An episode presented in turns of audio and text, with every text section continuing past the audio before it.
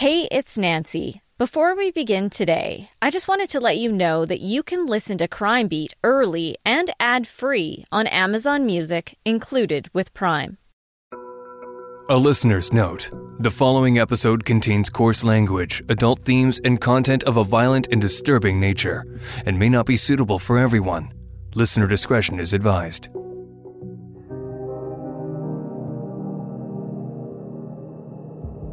I think we can agree we've all been frustrated. Maybe it's a neighbor that plays music at all hours of the night. Maybe it's your pet that's finicky, needy, or won't stop barking or meowing. Or if you're a parent, you know that comes with a lot of responsibility and a lot of challenges. The issue is how you cope with these stresses. It can be the difference between life and death. It's difficult to be woken up multiple nights in a row if your child is fussy or your child is sick. But I can't fathom personally any event and interacting with a child that would drive me to that point. It's it's hard to comprehend.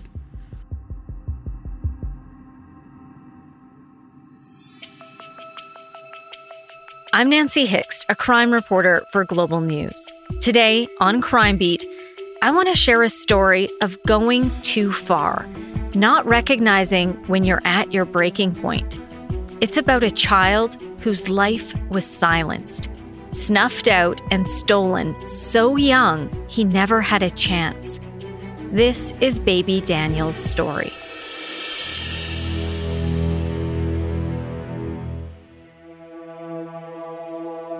Veteran police officer Gord Robertson isn't easily shocked or surprised. But there are some cases that weigh on his soul, ones that he'll carry with him for the rest of his life. This is one of those. That's the homicide investigator's role. You have to champion the victim. You have to embrace them and be their voice. Um, there's no more compelling place you can work as a policeman where you feel you have a duty to the to the deceased and to their family, their next of kin, to find out the truth. He's retired now after more than 27 years as a police officer in the Calgary Police Service. But back in 2010, it was second nature for Robertson to wake up at any hour. You remember all your calls in homicide because they usually come in the middle of the night after you've only been in bed for a couple hours? This call came in early one summer morning on August 9th. An infant, 26 day old Daniel Herchak, had been rushed to hospital barely clinging to life. He's tiny, he's 26 days old, yeah. There's a CT scan. They can see uh, brain bleeding, severe brain swelling, so they have to open up a large portion of the skull in order to relieve the pressure inside. He's almost immediately put on life support, and he is only on life support for a matter of hours before the doctors say that he's he's not coming back. There's these catastrophic head injuries you know, they were described by a doctor at the Children's Hospital that the head injuries were of such severe nature that the onset of death would have begun immediately and would have been imminent. Like the the injuries were substantial enough that child started dying at the time that the injuries occurred.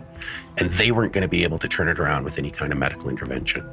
The doctors gave the prognosis of no recovery to the family. So Shelby, the mother's there. Uh, her mother and father, who would be the grandparents, are there. And they ask if anyone wants to uh, stay with him while he expires after being removed from life support. Shelby imme- immediately bows out and leaves, so that's left to the grandmother to hold him while he breathes his last breath. Normally, at this point in the story, I would take you back. But I'm going to do this episode a bit differently because Daniel was only 26 days old. Detective Robertson became his voice. It's one of those cases that haunt you. Uh, there's times where the vivid image of Daniel's autopsy or some aspect of it comes into my mind. It's triggered by something. So, over a 27 year plus police career, you're going to have three, four, five cases that haunt you, so to speak, or some aspect of them.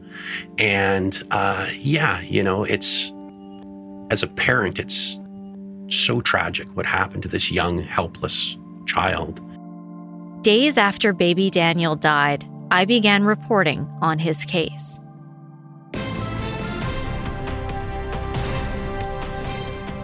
Little Daniel Herchak was just 26 days old when he died Monday after being taken to the Children's Hospital. The initial stages of the autopsy have now been completed, and the cause of death has been determined to be blunt force trauma to the head.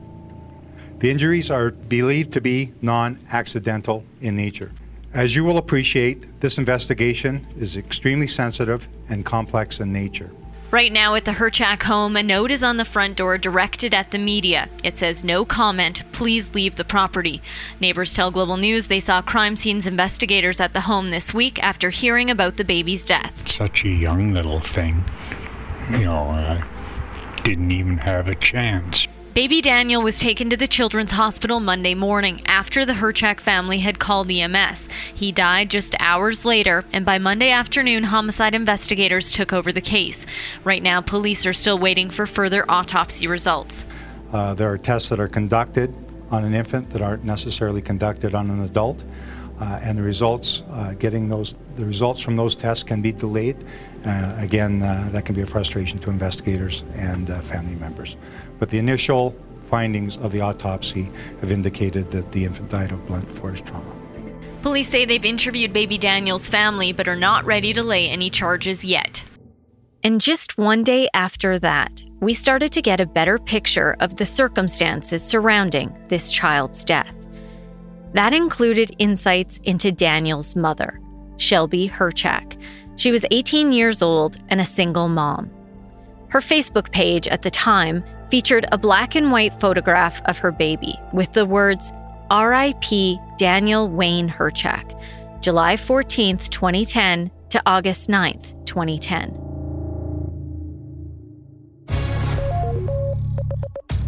Homicide detectives continue to gather evidence in the tragic death of 26 day old baby Daniel Herchak. Police haven't made an arrest yet, but that hasn't stopped speculation and reaction to the murder on social networking sites. Baby Daniel's own mother, Shelby Herchak, has posted several comments on Facebook reacting to online speculation that she may be responsible for her baby's death. She adamantly and explicitly denies the accusations. Facebook comments also tell a story of how Herchak was planning to go out clubbing just days before Daniel died. And while the comments and gossip go back and forth online, police watch and collect information. Criminal defense lawyer Alan Hepner says all too often people are posting incriminating evidence online. And it's out there, it's not protected by privilege, it's not protected in law, and it's comments, gratuitous comments made that the police can prove you said it, it's admissible. I often uh, tell clients to not say anything on Facebook, Twitter, or any other social uh, networking sites because you shoot your mouth off and uh, the police or everybody else can use it. The night before Daniel died, Herchak posted on a friend's page, urging her to meet up at a Calgary nightclub. The post read, Come clubbing with me Saturday back alley. Call my cell either tomorrow or Saturday afternoon. Later, that friend thanked Herchak for an awesome night. It was during the time that is in homicide that technology caught up. So you start to look at social media, you start to look at, you know, what's their presence on social media and stuff. We learned that not only the evening prior to the event, Shelby's been out partying at the bar, blowing off some steam and leaving young Daniel in care of her, his grandparents. Um, but she also posts that she's frustrated with being a mother. She's tired of dealing with them. Uh, you know, she feels like her youth is being taken away and she should be entitled to go out and party and socialize and things like this. She would have gone out probably pre midnight on the 7th, partied into the early hours of the 8th, had care of the child through the 8th, and then this event happens the early hours of the 9th. While at the hospital, the day Daniel died, Herchak gave several explanations as to what happened to her baby her initial versions of events are actually given to staff at the children's hospital.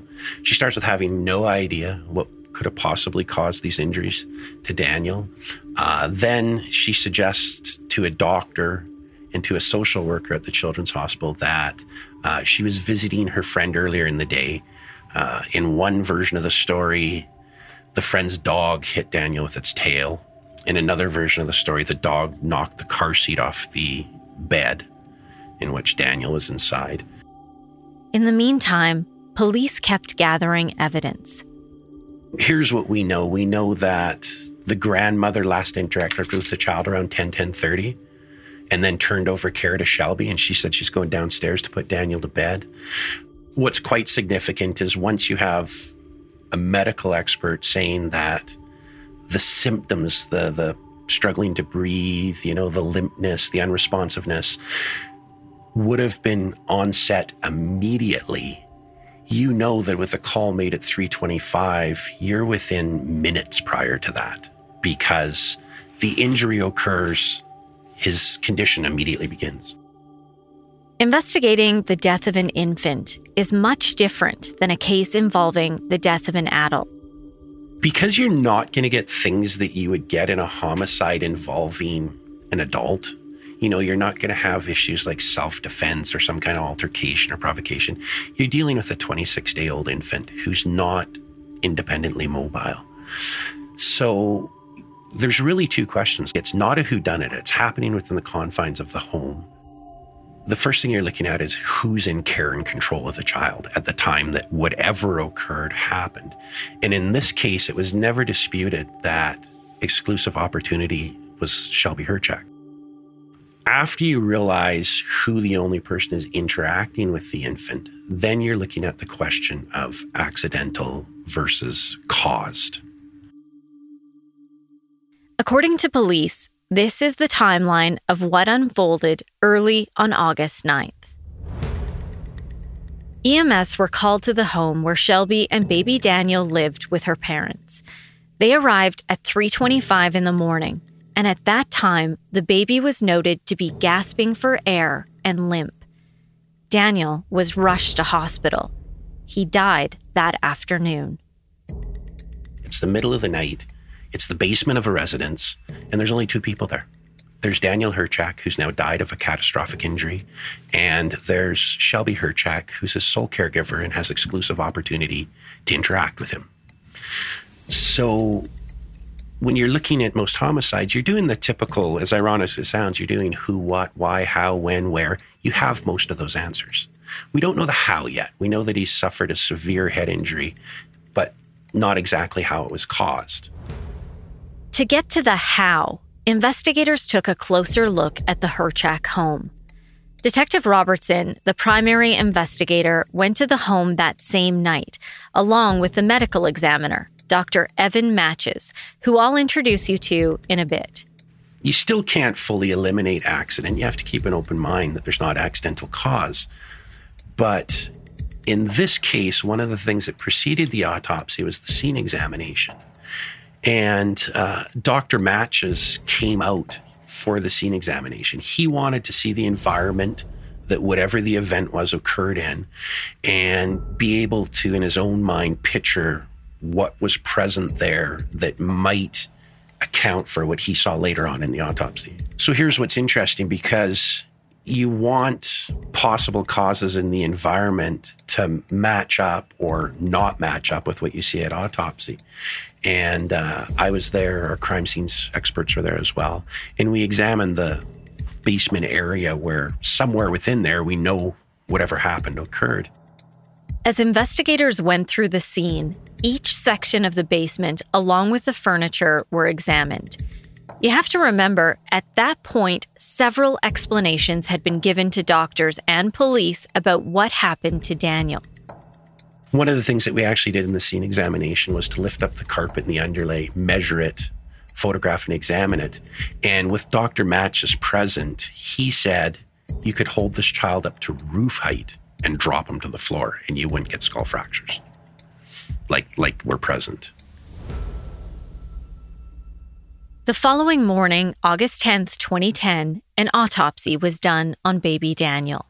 Detective Gord Robertson attended that autopsy. There would be mixed opinions on this from past homicide investigators and probably even current ones as to whether there's a necessity for the lead investigator to attend the autopsy. And I know there's some that don't, they're just not comfortable with it. I thought it was absolutely invaluable because it's not so much the printed findings of the medical examiner, you're present. You're seeing bruises on the body with your own eyes. You're seeing the skull fractures.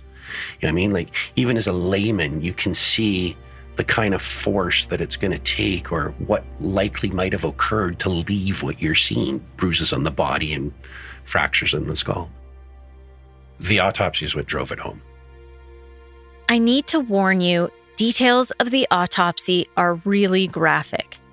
To know that these injuries were suffered by a 26 day old child makes these details even harder to hear. You could see all 10 finger bruises on the front and back of the torso. So you then have evidence that he's been firmly gripped at a point in time. Well, the skull of an infant, uh, although the plates haven't fused yet, the bone isn't also fully formed. So it, the cartilage has a bit of pliability, a bit of flexibility and rubberness to it. And it's actually going to take more force to cause a skull fracture in an infant than it is in an adult person. His skull was essentially cracked like an egg. Like there's multiple fractures running in different directions. And Dr. Matshes at that point in time said it would take extreme force to create the head injuries that we were seeing here. And he actually provided an example. He said that you wouldn't expect to see these severe of skull fractures unless the child had fallen off like a balcony and landed on concrete or been run over by a car. Like he's talking pretty extreme causes to see multiple skull fractures in an infant's skull like that. Detective Robertson wasn't the only one there to witness the autopsy performed by Dr. Evan Matshes. His direct supervisor at the time, Dr. Sam Andrews, was also present. Dr. Matshes specializes in pediatric pathology and has extensive experience investigating sudden and unexpected deaths. In 2010, he was the assistant chief medical examiner for the province of Alberta, and he was based in Calgary. I was the forensic pathologist responsible for investigating Daniel Herchak's death and performing his autopsy, as well as determining how and why he died. Dr. Matshes emphasized the same point Detective Robertson did. There's a big difference in investigating the death of a child and an adult. There's an old saying in pediatrics that kids are not just small adults, and that holds true in the autopsy world as well. If you just perform an adult autopsy on a little body, you're going to make mistakes and you're going to get incomplete results.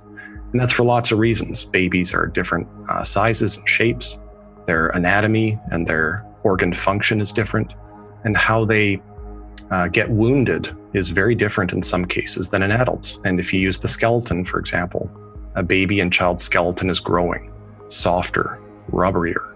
And compared to an adult, the amount of force involved or the types of force involved might cause very different things. So it's important to be aware of how different little kids are from adults, particularly when there are legal considerations.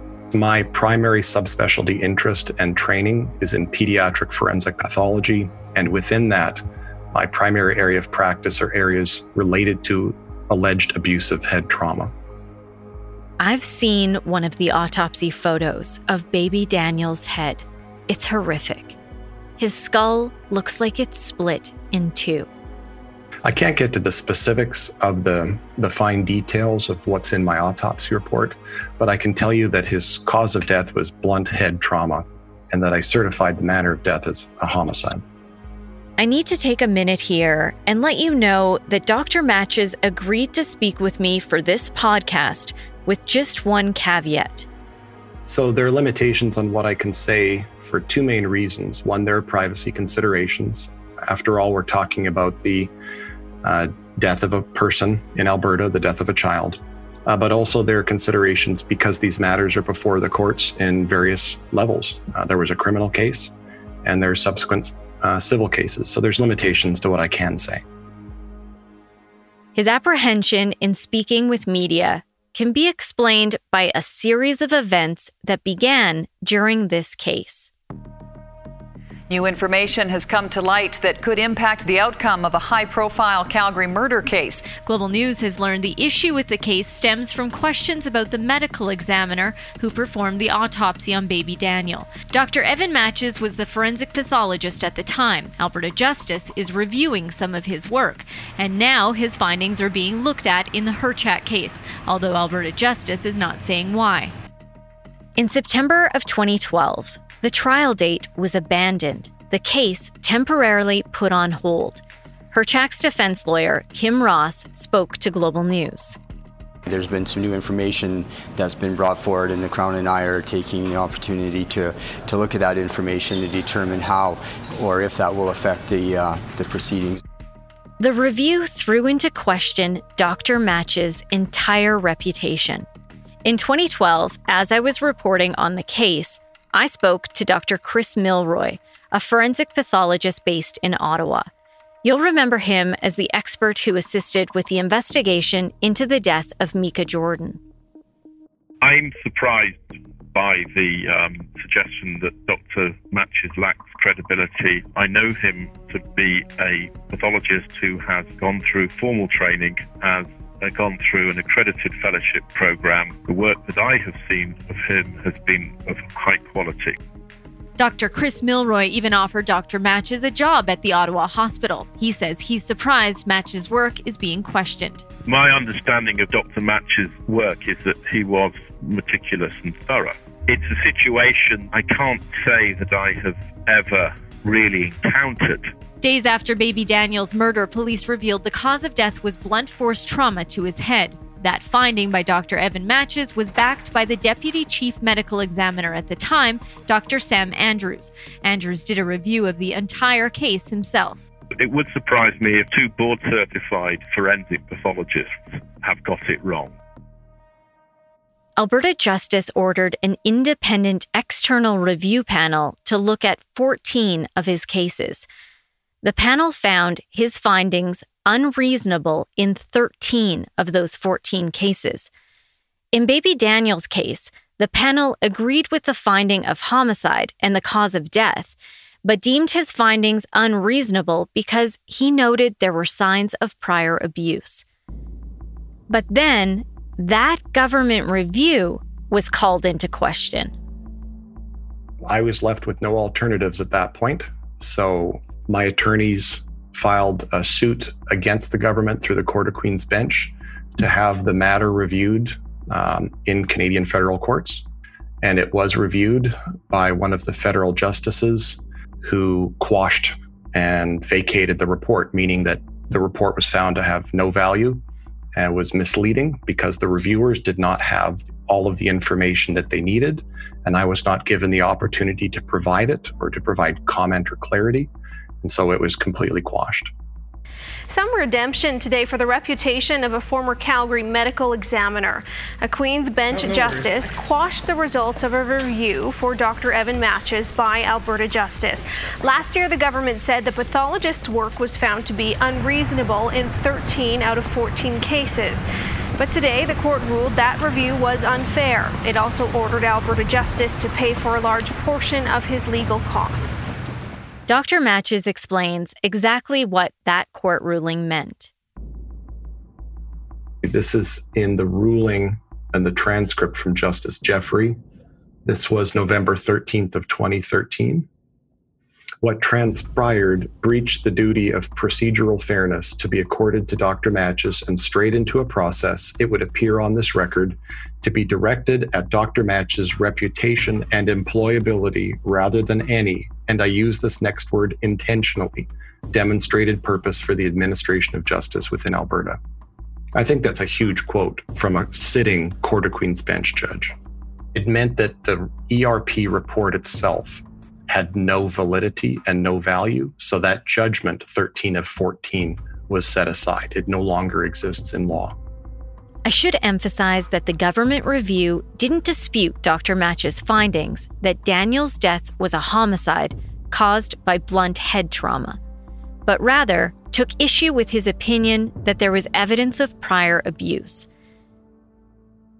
This is the first time Dr. Matshes has ever spoken to a reporter about this review. He wanted to be a part of this podcast to set the record straight. Well, it was it was certainly shocking when it happened. Um, all of the cases that they complained about went to the College of Physicians and Surgeons of Alberta, and they held an almost year long inv- independent investigation of those cases.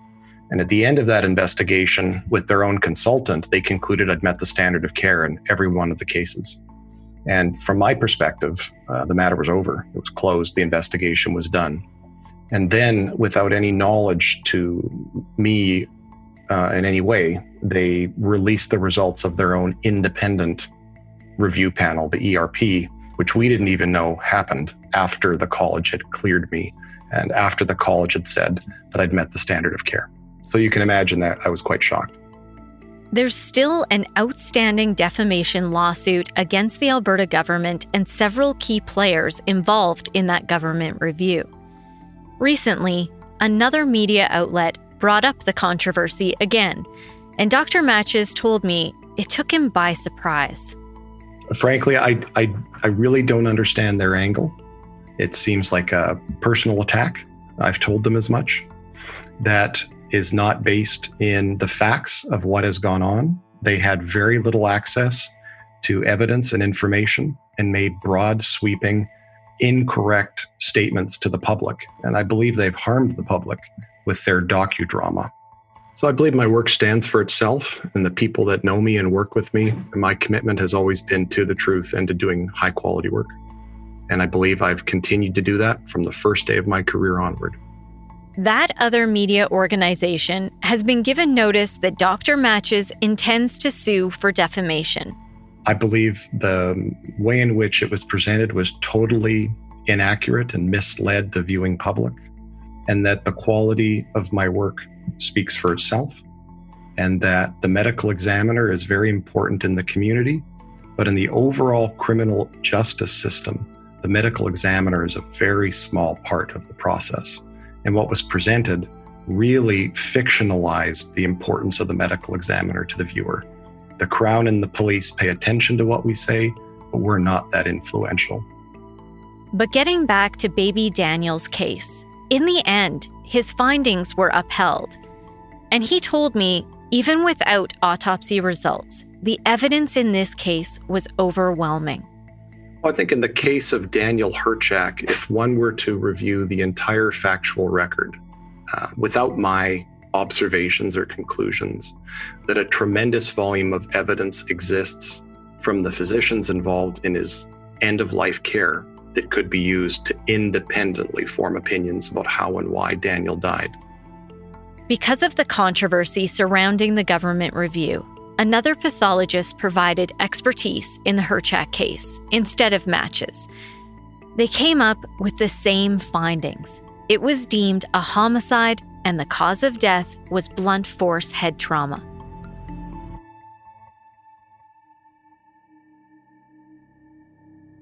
The autopsy revealed two fractures to the skull, extensive bleeding, bruising to the head and face, bruising and swelling of the brain, nerve damage along the spine, bruising to the chest, abdomen, and back, and hemorrhaging to both eyes.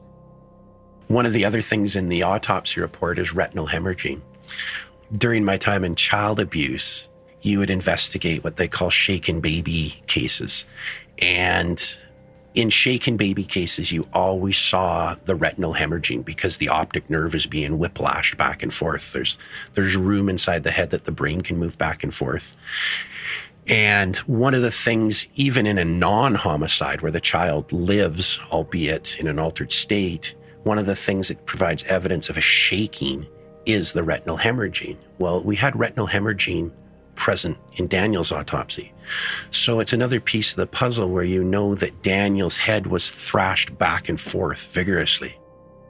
You've got an injury inflicted on an infant that causes the onset of immediate death because the injuries are severe. And you have Shelby Herchak with exclusive opportunity and sole care and control. So if we didn't have access to a medical examiner and his pathological findings, we still have a scene exam. You can still say, no way, this is a drop to the carpet. So you're going to be left in a situation, if we totally, if we didn't have medical examiners available to us, you take the entire autopsy out of that, you're still left in a situation where a child in care of someone who has exclusive opportunity with them dies and dies from severe injuries. As a homicide investigator, it was up to Detective Robertson to piece all the evidence together. And he said Shelby Herchak's explanation didn't add up. The evidence speaks very loudly. Yeah. There's a there's an ironic, you've probably heard the saying dead men tell no tales. Well, they inadvertently do. Because when you go to the autopsy of a dead person, what's observed speaks volumes and probably not more so than in a case like this where you know the injuries were not caused by them themselves. You know, an adult can have self inflicted injuries, accidental injuries. You may see injuries that have absolutely nothing to do with the, the event that caused their death.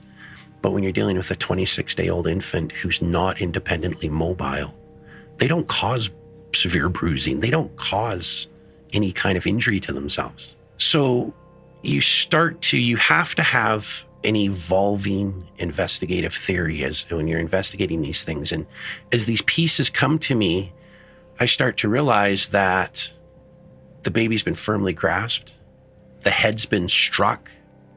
I eliminate struck by something because I know he's been firmly grasped. So I'm saying he's been struck against something. You've got the finger bruises, you've got the multiple skull fractures, and you've got the retinal hemorrhaging. So you know that his head has been whiplashed as he's being struck against something. You know, there's a coffee table, there's things like that. But the leading thing in my mind and it fits in later on, I'll explain how, is the leading thing in my mind was there was quite an ornate, heavy hardwood baby set. Like the crib had like a heavy rail running across it. And the change table, the matching change table is made of a, it's a, like a heavy hardwood nursery furniture.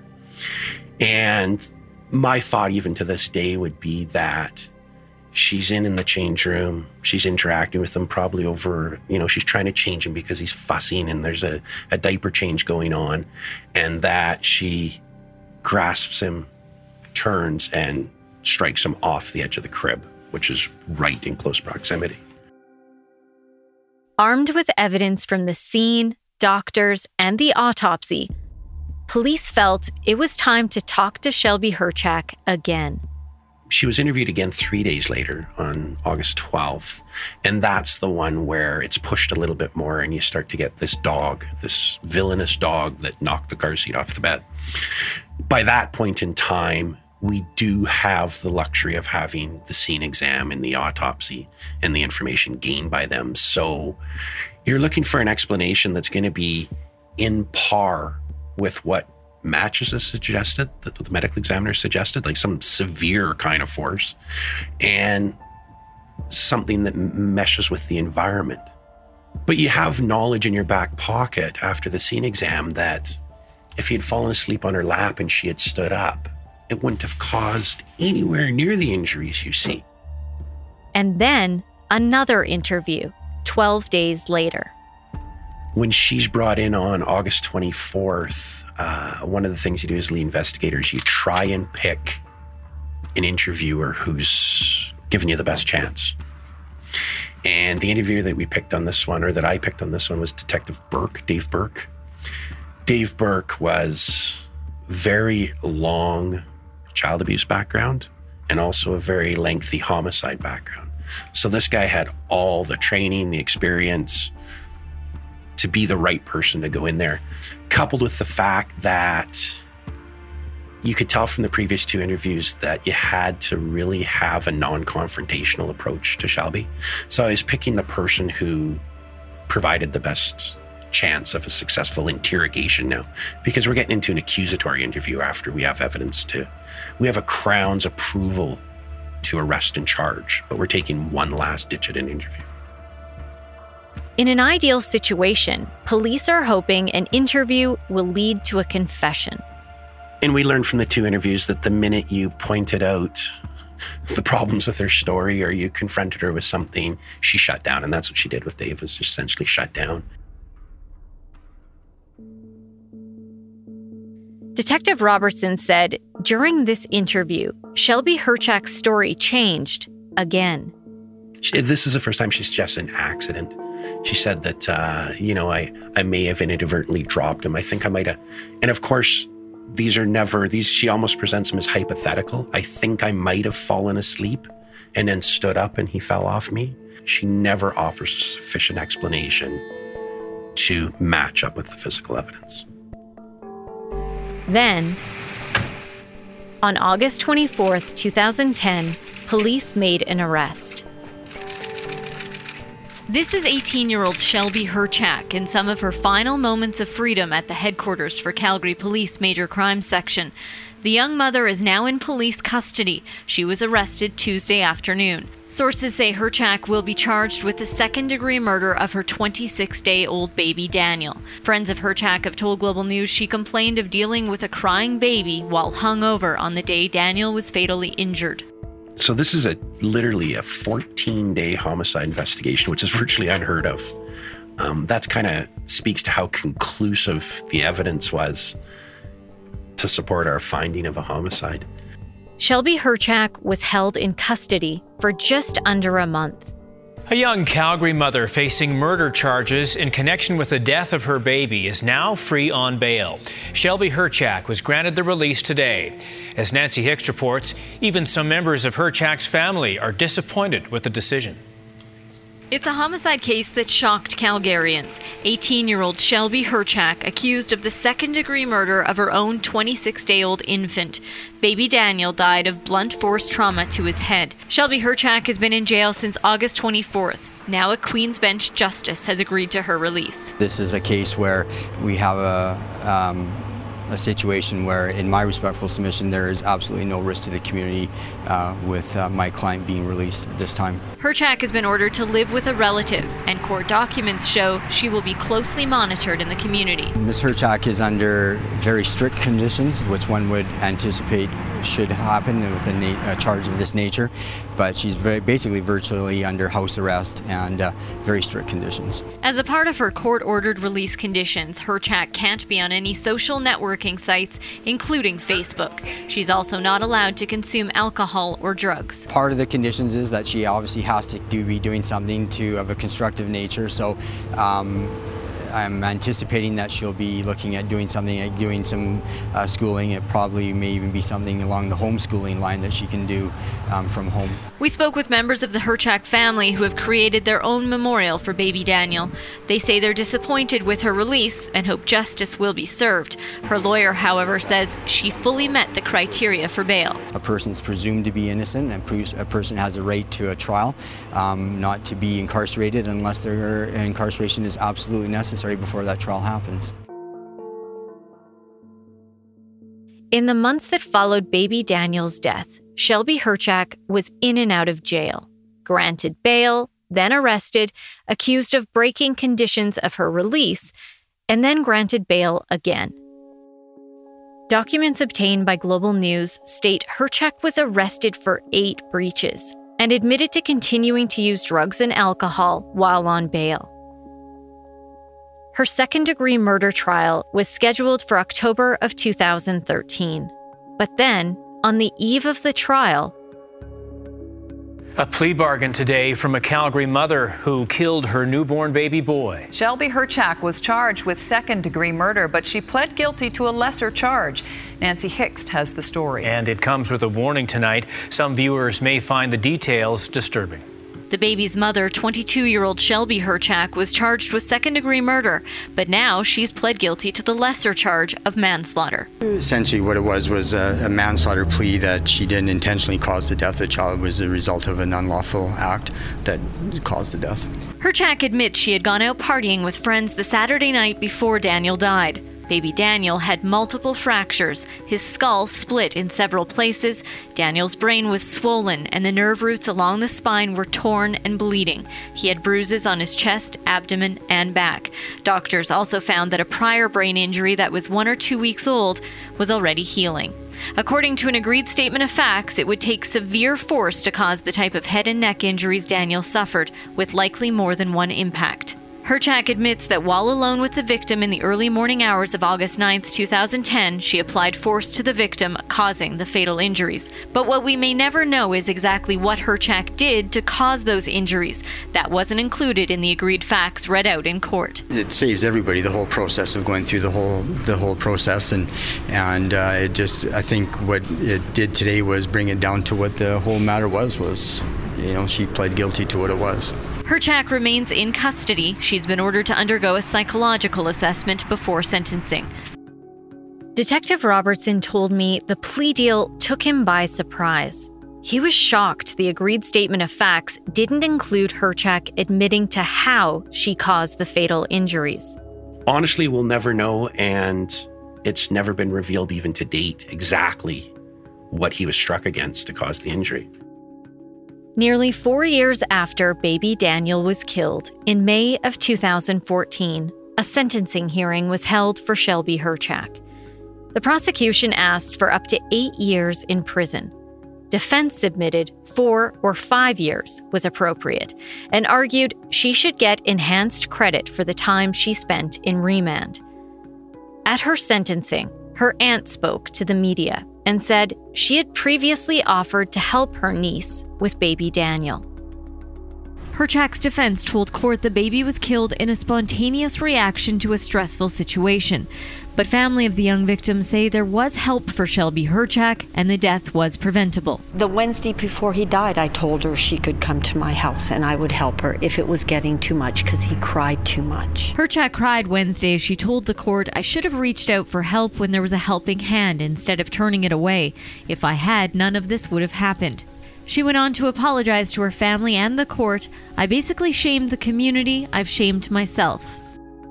Susan Lloyd left court Tuesday disappointed. She was hoping for an eight year prison sentence for her niece. Instead, Shelby Herchak was sentenced to five and a half years in jail for the manslaughter death of her baby boy. But with credit for time already served, she has just two and a half years left. Two and a half years doesn't seem like enough time. Herchak was given extra credit because much of the time she was in jail was in 23 hour a day segregation. But she was only in jail after breaching conditions of her bail. The Crown was opposed to the extra credit and had argued for a harsher sentence. It breaks my heart to know that she could have inflicted that kind of damage on a baby. He didn't do anything to deserve that. Herchak, who's 22, cried as the judge handed down her sentence. I think they were tears of relief. She's glad that this is all over now. It's been a long uh, road for her and an emotional one, and so I think she's happy to see it come to an end and, and you know, put this behind her and move on with her life. Herchak's aunt doesn't believe she'll heed the judge's advice to further her education and seek addictions help. I think we'll be back here again. I really do. As I outlined in my coverage of this case during the trial, the agreed statement of facts was thin. And because of that, for this episode, I used parole documents to triple confirm a lot of the facts as presented by police and the medical examiner in this case. It was during Herchak's time in prison for manslaughter and through her dealings with the Parole Board of Canada that she shed further light on what happened that fateful morning.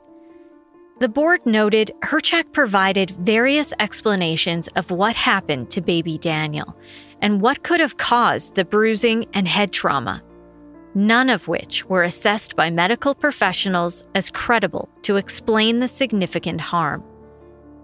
The board said, and I quote, Your claims of a short fall from a bed or being struck by a dog's tail did not align with the severity of the injuries. File information indicates the blows and impacts could have resulted from either an object striking the head or the head impacting against a solid object. You later admitted to dropping the victim. You were struggling with settling the victim down and were frustrated. You report experiencing a blackout and admit you must have dropped the victim but cannot recall the incident. The board said that story changed while in prison. Quote, You say you were an addict at the time and were unemployed and uneducated. You say you were wrong to think you could take on that responsibility of a child at the time. You say you were binge drinking leading up to the index offense. You were hiding your drinking from your family and did not reach out to others for support. On the night in question, you said you were unable to calm the baby and therefore, being angry, you dropped him on the ground with a force. When questioned further, you said you threw him down, causing the injuries. You say you did not speak to anyone about your violent actions till about three years later. When the child stopped crying, he was gasping for air, and so you took him upstairs to your mother. You immediately had difficulty accepting what you had just done and were wondering how you could have done something so violent.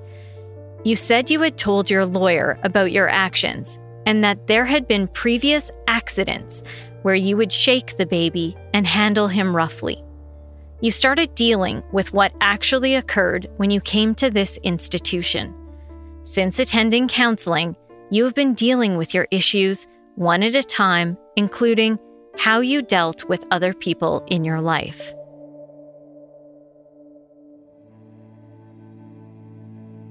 On August 11th, 2015, five years after baby Daniel died, Shelby Herchak was released on day parole. She had conditions to follow and was ordered to report her relationships and friendships with men to her parole supervisor. She was supposed to remain employed or pursue academic upgrading and not associate with anyone involved in crime or the drug subculture. And she wasn't allowed to consume, purchase, or possess drugs or alcohol. But soon after, her day parole was revoked. According to parole board documents, Herchak's attitude rapidly reversed following release. In a written decision, the parole board stated Herchak, and I quote, reported having been in a relationship with an incarcerated offender who was determined to be serving time for a violent offense. The board said it had significant concerns and questions about her honesty. The decision also stated that Herchak quit her job and was found to have poor emotional control she presented as extremely impulsive, immature, and anxious, and refused to participate with psychology. A warrant was issued and executed on September 28, 2015, after Herchak reported she ended one relationship and began another with a person who also had criminal involvement. In a post suspension interview with the Correctional Service of Canada, Herchak apologized for her previous poor emotional control. But she went on to deny much of her previous disrespectful behaviors and again blamed her parole supervisor for her problems. The written decision is lengthy and goes on to call her behavior deceitful.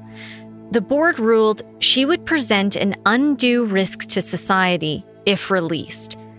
That was the final decision made in her case, and the board recommended she be kept in custody until the end of her sentence. I did reach out to both Shelby Herchak and her aunt to see if they'd be willing to talk to me for this episode. I had a phone chat with her aunt, and she said she'd think about it, but she didn't end up getting back to me. However, Shelby Herchak did, she sent me an email with the subject line, No thank you. In it, she said she's not interested in doing an interview and asked that I not cover her case at all. She went on to ask me to refrain from contacting any of her family members. Gord Robertson is a father. That's one of the reasons why this case has weighed so heavily on him. It's difficult to be a parent. It's difficult to be woken up multiple nights in a row if your child is fussy or your child is sick. But I can't fathom personally any event and interacting with a child that would drive me to that point. It's it's hard to comprehend. I do feel that I got him justice within my ability and the limitations of my role in the system. Robertson feels Daniel's death was preventable. There's lots of help out there for young mothers. It kind of came up during the course of the investigation all the options that she had. She had an aunt who was offering to help her or take Daniel or anything that she never she never took that up. She had her parents. And then there is all kinds of other social resources that are available. There is help available, including a national parent helpline run by the Simon Fraser University that provides a listening ear, support, and guidance to parents and caregivers who are upset or troubled about a family issue, have parenting related questions, or just need someone to speak to. The Government of Canada also has some resources available online. In the US, you can call the National Parent Helpline at 1 855 4 a Parent. And if you're in a crisis situation, please call 911. Crime Beat is written and produced by me, Nancy Hixt, with producer Dila Velasquez. Audio editing and sound design is by Rob Johnston. Special thanks to photographer editor Danny Lantella for his work on this episode. I also want to thank our production assistant, Ryan Robinson. And thanks to Chris Bassett, the National Director of Content and Editorial Standards for Global News. I would love to have you tell a friend about this podcast and you can help me share these important stories by rating and reviewing Crime Beat on Apple Podcasts or wherever you listen. If you have a question about one of the episodes, send them my way. You can reach me on Twitter at Nancy Hixt, on Facebook at Nancy Hixt Crime Beat, and I'd love to have you join me on Instagram at nancy.hixt. That's N A N C Y dot H I X T. Thanks again. Please join me next time on Crime Beat.